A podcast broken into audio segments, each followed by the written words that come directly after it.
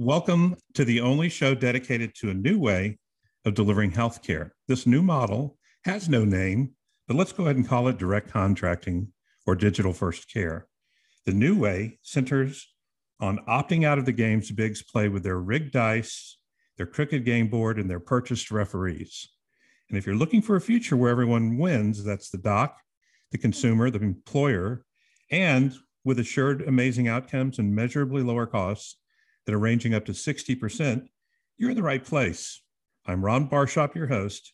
I'm glad you're here. Welcome to the new healthcare economy.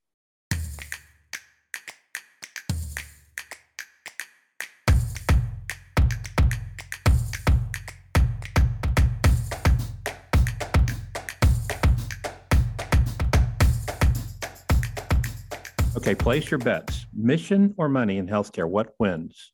Well, let me start with wow, because I just learned Big Pharma apparently owns the US Chamber of Commerce, who together are on the wrong side of 99% of chamber members, employers who are going to benefit for Trump and now Biden transparency mandates to publish med pricing.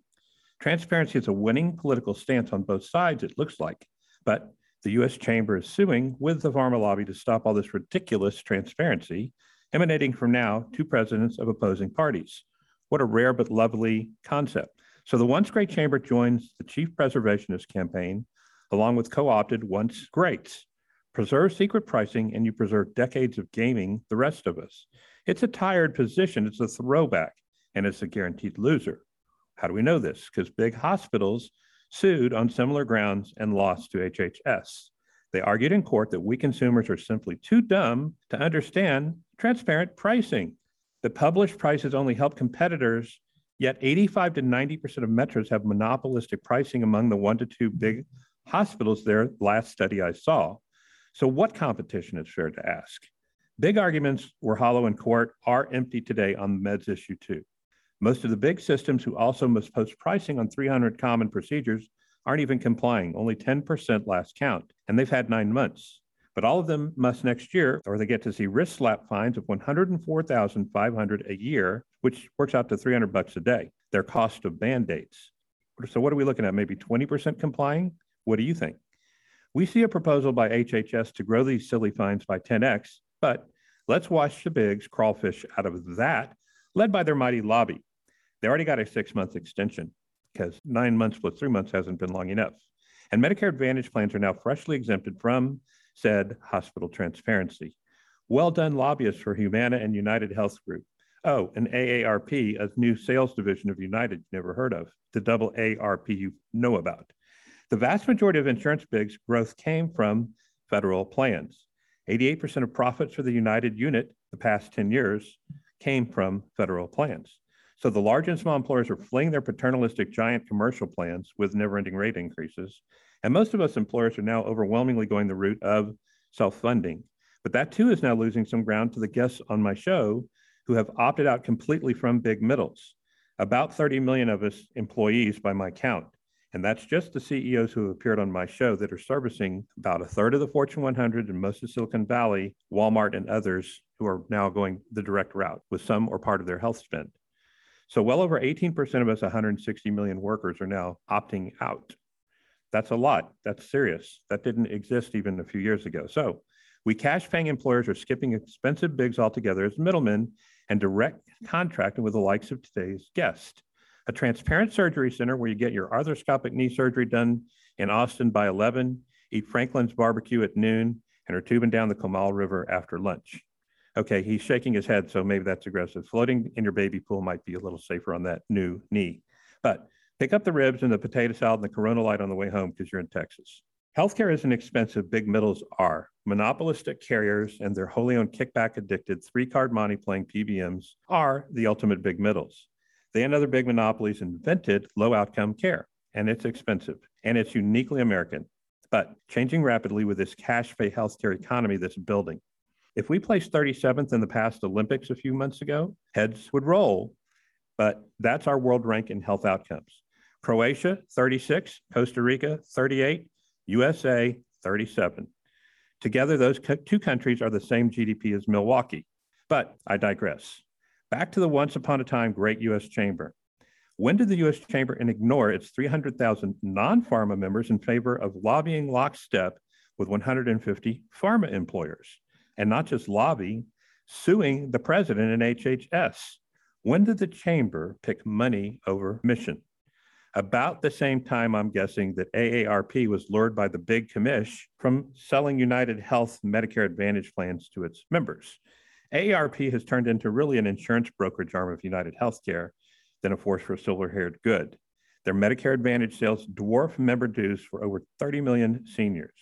So, AARP supported Obamacare when three fourths of the members didn't, and opposed transparency when over three fourths of the members supported it.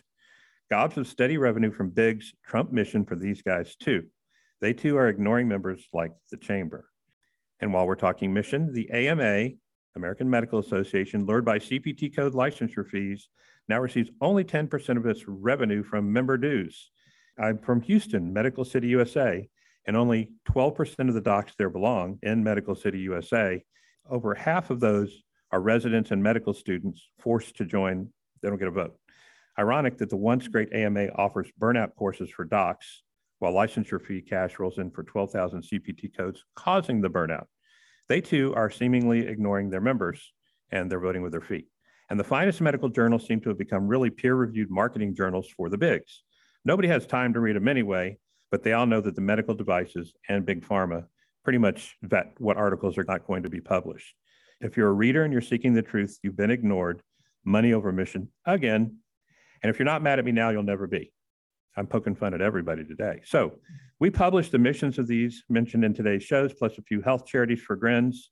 It's all directly coming from their websites. And I promise you'll tisk tisk when you read some of their mission statements because they are so far away from them. It's a joke.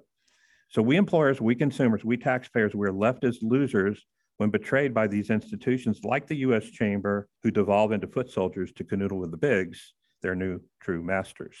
They've all lost their way. These formerly great institutions seem to be living their mission statement from another era. The new mission statement should be cash is king, baby. And is all this sinister? Well, if you've lost anybody to medical errors, arguably, if you've been permanently disabled by the medical industrial complex, yep. Or if you've been financially devastated, yep. That is the plot line of plenty of sinister characters in movies and TV. But members who pay dues when abandoned by their associations are what? Not awake? Not aware? I don't know. This is simply auctioned integrity earned by ancient victories these institutions seem to be coasting on from decades past. And it's just bald faced all about the Benjamins and keeping cush jobs at the top. And the complacent board of directors that run them are not asking enough hardball questions. They seem to be asleep. But happy days are ahead as we all win with the likes of our guests today, because today's guest is all about transparency and outcomes and clarity for consumers and integrity in pricing and quality that is not for sale. Today, we welcome Dr. Sean Kelly of the Texas Free Market Surgery Center. It was established to offer bundled surgery pricing with centers in both Houston through Cy-Fair, the suburb, and Austin, Texas, all at reasonable and published rates on page one or two of their site. You can come in Austin, Texas, as I said, or Houston, and leave on the same day. And you'll save a bundle of money because you'll see the pricing is ridiculously low compared to uh, the bigs. Now, you met last year with Dr. Keith Smith who started this transparent pricing surgery movement in 94 in Oklahoma. Now we meet the second leader, but whose accent I can understand because he's a Texan. Welcome, Sean Kelly. Thank you, Ron. Pleasure to be on your show today. Great. Uh, do you have any comments about what I said before we get started? Well, uh, a quick comment. We we changed our name a couple years ago. We've just now made it public. Like probably in the last six months, we're called Texas Medical Management now. Okay. Uh, and it's and I can explain later on, we've expanded beyond surgery. Um, and and the other thing, you're right, you're not going to be able to go get Franklin's and uh, float down the uh, Comal or the Blanco or any one of the beautiful rivers here, uh, same day of surgery. But you could go a couple days after. Okay. Uh, or you can come another time. Uh, but yes, uh, come to Central Texas, come to Houston, Medical City. I love it. I grew up there, and so uh, I know all about it. In fact, I was a great beneficiary of it as a kid. I was sick, I had cancer. And so I'm a very big proponent of the Texas Medical Center in Houston and uh, love it. But uh, did you say you were sick with cancer as a kid? Yep. I had uh, acute lymphocytic leukemia when I was 10. That was 1976 and three years and three months of chemo and my, uh, the doctors at Texas Children's. And uh, I'm you know, fortunately, uh, one of the lucky ones. I don't normally ask these background questions, but that influence your want to be a white coat? Yeah. So the other other comment is I'm not a doctor. Um, that's my brother and sister. I'm a, a business person. Hmm. Uh, my my brother's a craniofacial surgeon, sister's a pediatrician, sister's at Texas Children's, my brother's at Dell Children's. Uh, it did influence. I went. I'm the only one of the three that went to uh, undergrad as a um, for pre med, uh, but unfortunately, or fortunately, however you see it, I found the fraternity house and the keg and things like that, and so my grades didn't do very well. So I took a detour, uh, went the business route, finished school, got into business, went through several different uh, careers, uh, one in Louisiana, another overseas in Venezuela for a number of years, um, and then came back to the States and got back into medicine. And I've been working on the business side since 2005, mm. trying to uh, change things up a bit. First, uh, inside the system for a decade, uh, the Ascension system here in Austin, it's a Seton Hospital system, working with my brother building surgical groups but also at the same time learning all of the stuff that was going on behind the scenes. And so when you talk about transparency, that's the last place in the world that there's anything transparent. Uh, and I learned all about that. And then I also learned where there were great opportunities to not only drive down costs, but as also improve quality at the same time, which is an unusual combination, as you know, in business. Well, so you run with this uh, transparent surgery model, and you're now doing some other things I want to hear about. But I see on your website the Herculean task of publishing all in bundled and guaranteed surgery prices. Did that require nine months uh, plus some exemptions for you to get that published? No, no, no, no. Uh, funny enough, so my brother's, uh, besides being a craniofacial surgeon, he's also trained in microsurgery and reconstructive plastic surgery. So he did a lot of co-cases with a lot of great surgeons here in Central Texas from 2005 to around you know 2000 I guess 14. So over a decade. And when we first started talking about this idea, we knew we could improve on the quality of surgery by selecting the quality surgeons, which is really uh, not something that the networks, uh, the carrier networks or insurance companies, or even your employer, anybody helps you with. Um, and so, but we knew we could do that. We knew the inside baseball. My brother had operated with doctors. He would never operate with again and never send anyone to, but then he'd also operate with really great surgeons. So he had a list. And so uh, when we first started on this idea, uh, we are like, okay, we know we can produce better quality. Great. We knew we could produce a better experience. Great. And then we also knew that we could really reduce cost. And we knew that that a, another great benefit would be able to just simplify the whole thing. As anyone who's had an episode like surgery, or most people, when I, I talk to them, they get a little confused about well, what's the benefit of a bundle? You just say birth, and when when anybody has had a child, they understand it's bewildering because you start getting this this uh, avalanche of bills coming in, and you're like, well, I didn't even know that person was involved, and so I think that's really a great experience for people to see just how disjointed and and and siloed our the healthcare industry is, and you as a patient are not protected from anything. Everybody sends you a bill. It's based on whatever they say is their price. Nothing's transparent. And really, it's all filtered through whatever your health plan has agreed to, smart or not smart. And so the way we did it was we sat down and, and we, having built and run surgical groups for a decade, I knew that the doctors were not getting the lion's share of dollars. I didn't know this until later, uh, but I, I found out later on that out of the all the surgery dollars spent in the US in a year, 7% of those go to the surgeons.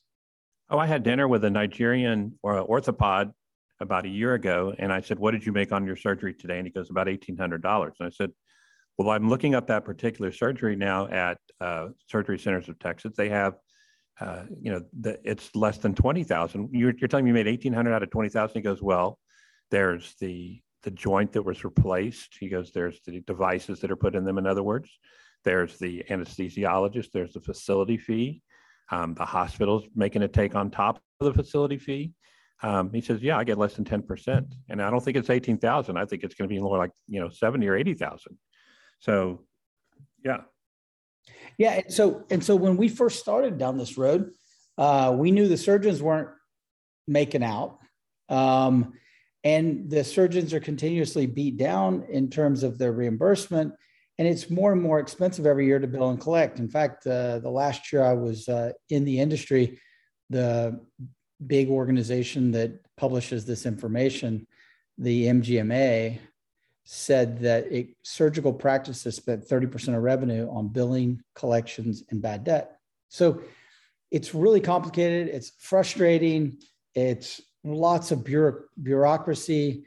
Each of our surgeons, uh, well, the orthopedist, employ five full time people to do their billing and collections efforts. So it's a really bad system.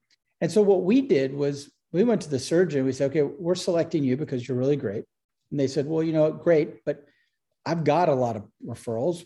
The other doctors in the community know that I'm a good surgeon. So um, I'd appreciate sending me business, but, you know, I'm not lacking for it. And we're like, okay, well, let's see if we can make it worth your while. And so what we did was we started off by saying, we'll pay you a lot more. And the way we did it was we just calculated a number based on time. And then we came up with a number and then we of course, everybody then compares it against their you know, what they're currently being reimbursed. And it turns out we're paying anywhere from two to four times what the carriers are paying, the insurance companies. And then we also pay them within seven days. It's usually between zero and seven days. And when we do that, we pay them cash. We don't hold back part of it. We don't deny claims. We take care of all the pre authorizations, all the administrative stuff we take care of on our side. And so when it comes down to it, oh, and then they don't collect any money from the patients because our clients, the self-funded health plans, employer health plans, um, will make it, they'll share the savings with their employees and health plan members by making it completely free. And so you can imagine from the surgeon's perspective, it's like, oh, you know, that sounds pretty good. Let, let me let me try that. And it's not difficult. They just do surgery, which is what they always do, right? I mean, that's their job they see patients. We do ask them to try some other facilities that we're contracted with. Sometimes it's the facility that they do their surgery in on a regular basis. Sometimes it's not, but the surgeon is the one who always makes that call whether or not he or she will be willing to operate in a facility that we contract with. Fortunately, so far, we've been able to do that without missing a beat uh, in Austin and in Houston. So, back to your question about it take nine months to, to create bundles. We had these things we called the deep eddy sessions, and we bring in the surgeon. And my brother and I would sit at this big granite table in this conference room, a friend of ours office in Westlake, Texas. And we had a whiteboard and we had a half gallon of deep eddy vodka and a 12 pack of Topo Chico and Austin's pizza. We didn't get Franklin's barbecue. It's a little expensive and it's long line, but we got Austin's pizza. And we sat there and we went through what is their surgical protocol. You know, what do you need, Michael Yem? He's an ENT that works with us. What do you need, Brandon Smoot? He's a orthopedist that works with us. What do you need to get the great outcomes for that problem, that bunion, for instance, for a foot and ankle surgeon, or that tonsillectomy for the ENT? What do you need? I need one pre-op, Sean. I need to be able to see the patient, put my eyes on the patient, touch the patient, talk to him, get any imaging. Great, we'll handle that. And then the surgery, I need an hour. I need in this facility. I need these implants. I need these sterile supplies. I need these people in the room, a, a surgical tech that's got subspecialization in my specialty. I need a surgical nurse. And then I need about an hour and a half in the, in the post acute. I need anesthesia and I need an overnight stay, or I don't need an overnight stay. Um, and then I need a couple follow up visits. And we said, okay, we'll pay you for everything how do these numbers look? And we would show them the numbers and they'd say, you know, let me talk to my office, come back and say, those numbers look great. Let's do it. That's how we built the bundles. And uh, it was our job then to contract with everybody else in the bundle. So, in, in the example I gave you, would be the facility, anesthesia, and if there's any implant or sterile supply. And so we're able to negotiate quite a bit better than Blue Cross. Just saying, I don't know why that is, but that's the way it is today. And when we negotiate, we always make sure that everybody that's operating or everybody that's involved in the bundle is it's an obligation to make a profit. You can't try to say, well, Sean, we'll lose a little bit of money on these so we could get some more. And I said, no, no, no. It's it's always got to be profitable for everyone. I don't want anybody not being rewarded for being involved in this because we want price stability. A lot of our prices, the majority of our prices are the same prices we've had since 2016. We don't change them very often. Occasionally, we'll have a facility that needs an increase in, in, in, in cost. It's a lot, a lot of times due to labor cost. Sometimes it's due to implant cost or sterile supply. The surgeons themselves have never asked for an increase. And the reason is, is because they're getting dinged downward every year by insurance companies, and ours stays the same.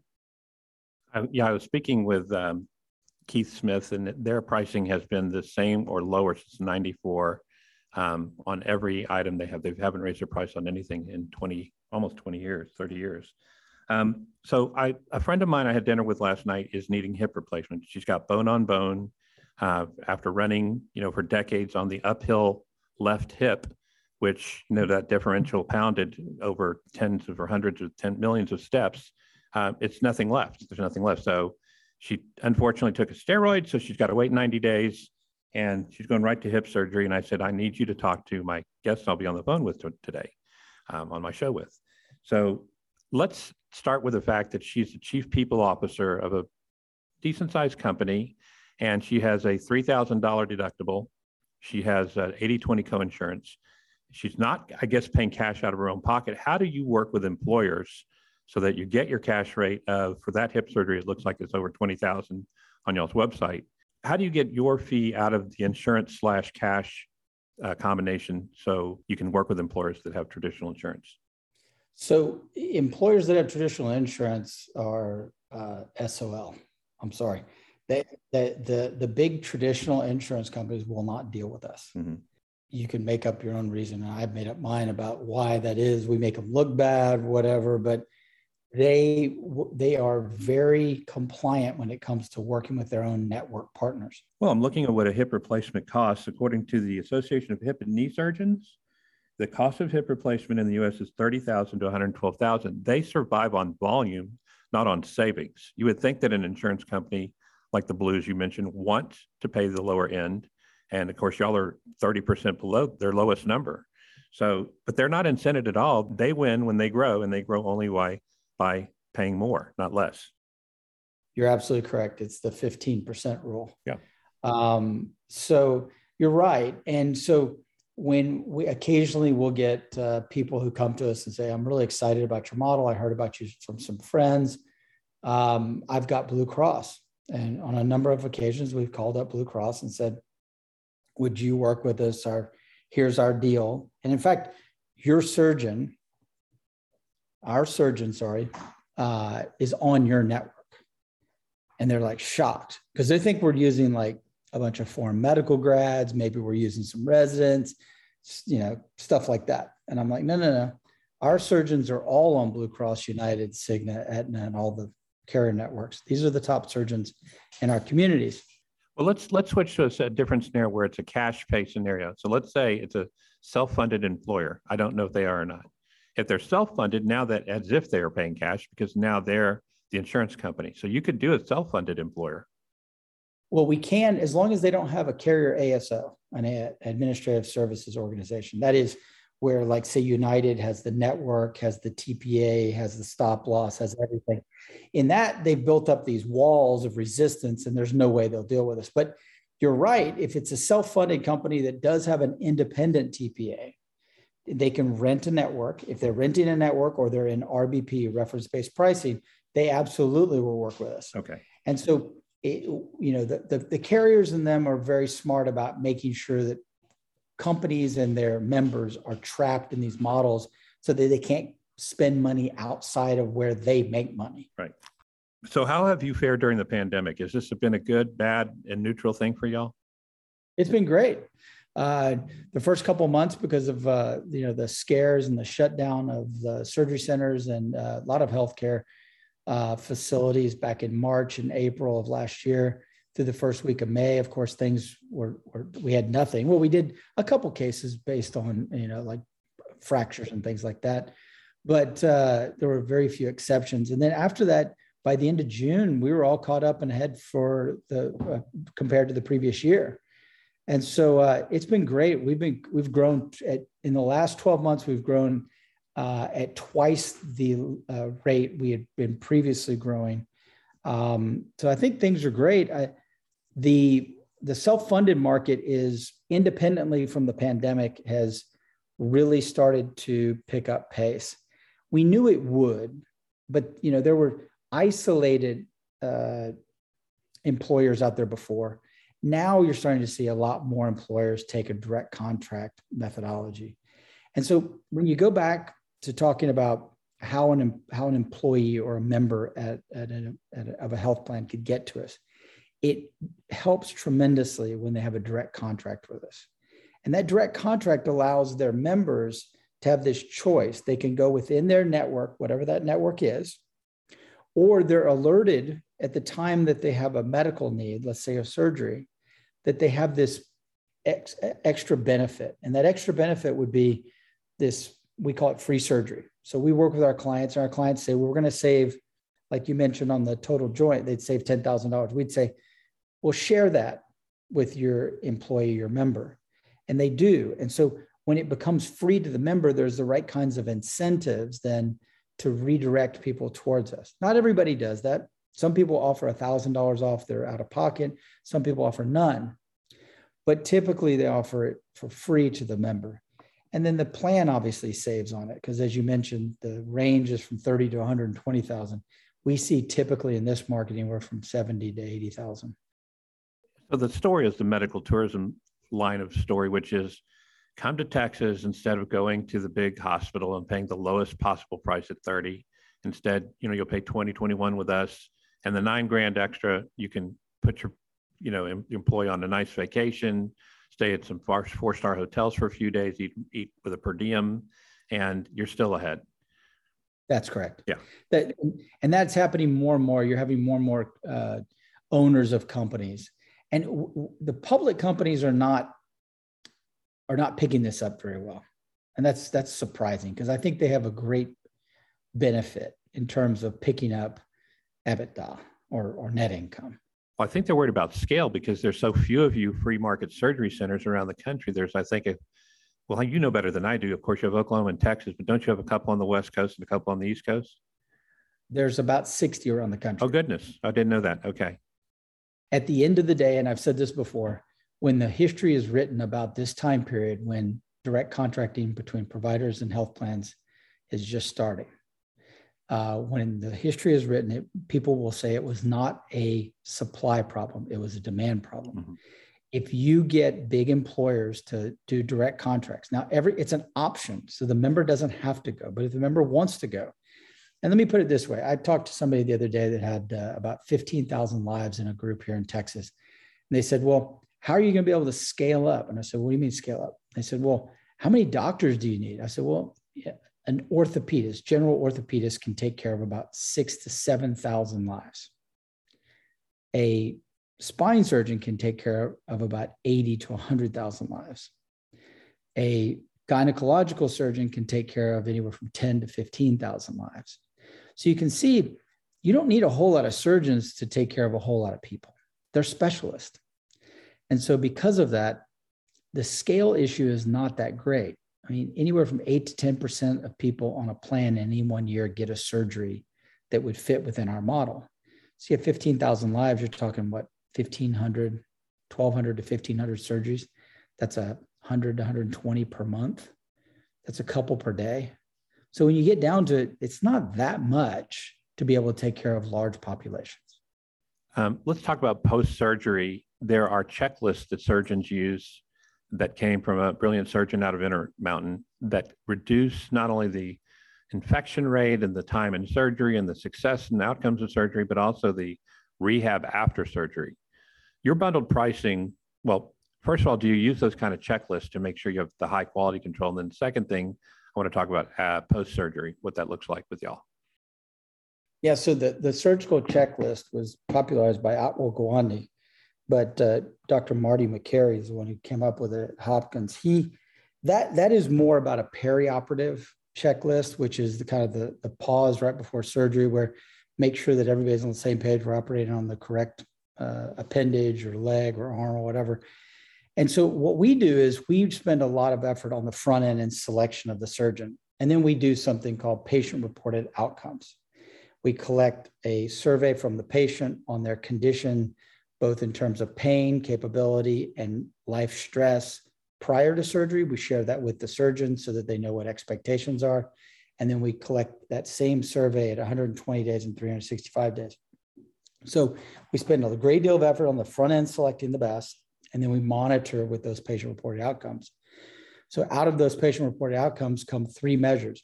One, a quality on the outcome. Two is uh, the patient experience. And then three is really about the return to capability. And so the, the three things that we most care about uh, are that the patient is better, has reduced pain, improved capability, and obviously the last probably the easiest, in fact, in this model so far is the money part. It's easy to save money. Is there a post-operative rehab built into your bundled pricing or is that extra? So we did that originally, and Dr. Smith and I went back and forth on that. Um, and you know, he wasn't including it. We were including it for a little while. I think a lot of us now have broken it out into a separate, and, and it really depends on the surgeon. The surgeon will say, I need rehab. And so with the pandemic, virtual rehab has taken off. It, it had taken off prior to the pandemic for subspecialties like total joints. Most, most uh, rehab, uh, post-surgical rehab was doing virtual anyway. Um, and so we have virtual rehab bundles uh, available, but we also arrange for uh, rehab bundles with local providers if that's what people want but it is extra, uh, is not included. Okay, but everything else is. And then the other thing is um, when you're looking at opioids, opioids are obviously the uh, an enormous problem post surgery. How do you keep, how do you ensure that your patients are not going to get addicted to opioids, but instead have lighter treatment and lighter uh, uses of medication? I don't know of any of our surgeons right now that are using opioids. What we utilize are called pain blocks. And so it's an anesthesia placed uh, catheter that goes up against a nerve. And what they do is, right when the patient's leaving the facility, they'll bathe that nerve in a bunch of anesthetic. So it'll last anywhere from 36 to 48 hours, sometimes 72, depending on the nerve. And then there's pain pumps that they can take with them home. And that's included in like the total hip and total knee bundles and that pain pump will then reside on their their leg taped on there and it continuously bathes that nerve for five to seven days. You're trying to get them through that really rough part of the acute pain that comes from you know an intervention like a surgery. And once you get them through that then generally they're okay. Okay. So again i don't i don't think there's anybody using opioids anymore. Okay great. Um, and again, I don't know the percentages, but it seems like the uh, television shows are very dramatic when they have this full open heart, you know, chest cavity open as opposed to uh, orthoscopic, which is much lighter intervention. What percentage of your surgeries are light intervention orthoscopic versus the, uh, you know, full open cavity surgery? Well, so what we do is, uh, as I mentioned earlier, you know, we select the surgeon, and then the surgeon is the one who makes that call. And you know, our surgeons use arthroscop- arthroscopy, they use endoscopy, they use open, they use minimally invasive when it's when it's the best thing for the patient. Um, we have uh, we have surgeons that love to use the robot for certain procedures because of the minimally invasive part of it. Now it adds a huge cost, so we make sure that we're you know very good stewards with the patient of resources and and that it actually is of value um, and so we use minimally invasive procedures whenever the surgeon thinks it's the absolute best for the patient. So, okay. Um, so if people want to find you, what is the best way to look you guys up? Texas Medical Management. Dot com. Okay. Well, there you go. And then uh, if you could fly banner over America with one simple message, Sean, what would that say? surgery's complicated, but it doesn't need to be. Just give us a call. Even if we don't offer the surgery or you can't buy it from us, we can help you walk through the process. Yep. Great. Well, thank you. And uh, we'll keep up with you. And I wish you luck in the future and uh, keep on growing. We need this movement to grow. Yeah. Bye bye now. Thank you for listening. You want to shake things up? There's two things you can do for us. One, go to primarycarecures.com for show notes and links to our guests. And number two, help us spotlight what's working in primary care by listening on iTunes or wherever you get your podcasts and subscribing and leave us a review. It helps our megaphone more than you know. Until next episode.